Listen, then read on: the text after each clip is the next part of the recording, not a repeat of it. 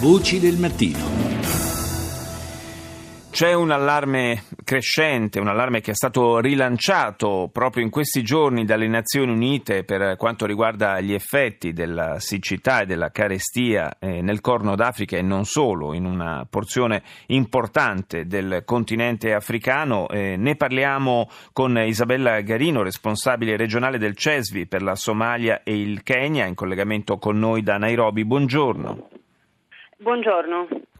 Dunque, eh, un allarme eh, davvero impressionante, quello rilanciato dall'ONU, perché non è la prima volta eh, che, che, viene eh, eh, lanciato questo, questo, grido d'allarme. Eh, sono, si parla di milioni, se, forse 16, forse di più, forse anche più di 20 milioni di persone in vari paesi come Nigeria, Somalia, Sud Sudan, che rischiano di morire di fame, letteralmente a causa delle condizioni climatiche e non soltanto eh, perché ci sono altri, altre eh, condizioni che eh, incidono su questa eh, realtà.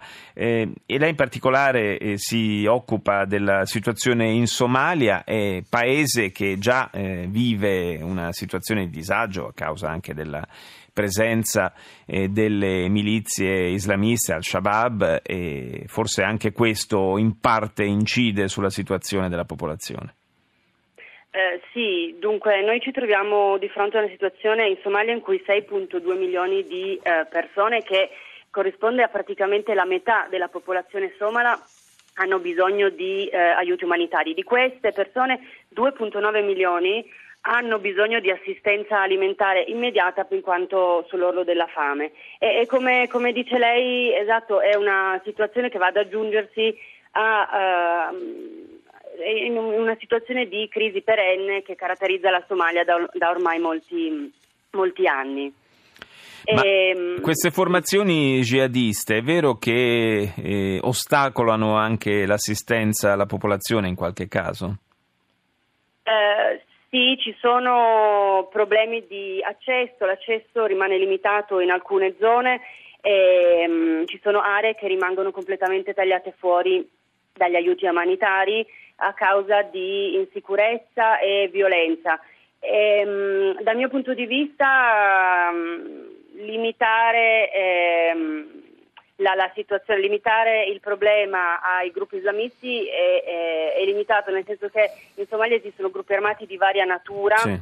eh, la Somalia è martoriata da eh, shock naturali periodici, da conflitti clanici, quindi è una situazione estremamente composita a cui in questo momento si aggiunge una mancanza di acqua potabile, una situazione di malnutrizione estrema, ehm, bisogni di protezione soprattutto da parte di donne e bambini che sono poi gruppi che si spostano eh, in cerca di eh, risorse verso i centri urbani. Ma questa situazione di emergenza è, è, figlia soltanto di particolari condizioni climatiche e quindi della eh, conseguente siccità oppure ci sono anche delle concause di altra natura? Guardi, eh, da, dal novembre 2016 ehm, la siccità è andata ad aggiungersi a, um, ad una situazione in cui avevamo già milione, più di un milione di persone eh, rifugiate interne, ehm, spinte a muoversi da uh, varie ragioni. Rimane comunque un, uh, un, paese al limite della povertà, un paese in cui ehm, assistiamo a, molt- a, frequenti clan, uh, scusi, a frequenti mh, conflitti fra clan, ehm, assistiamo a uh, disastri naturali ciclici, quindi se non è la siccità è uh, l'esondazione.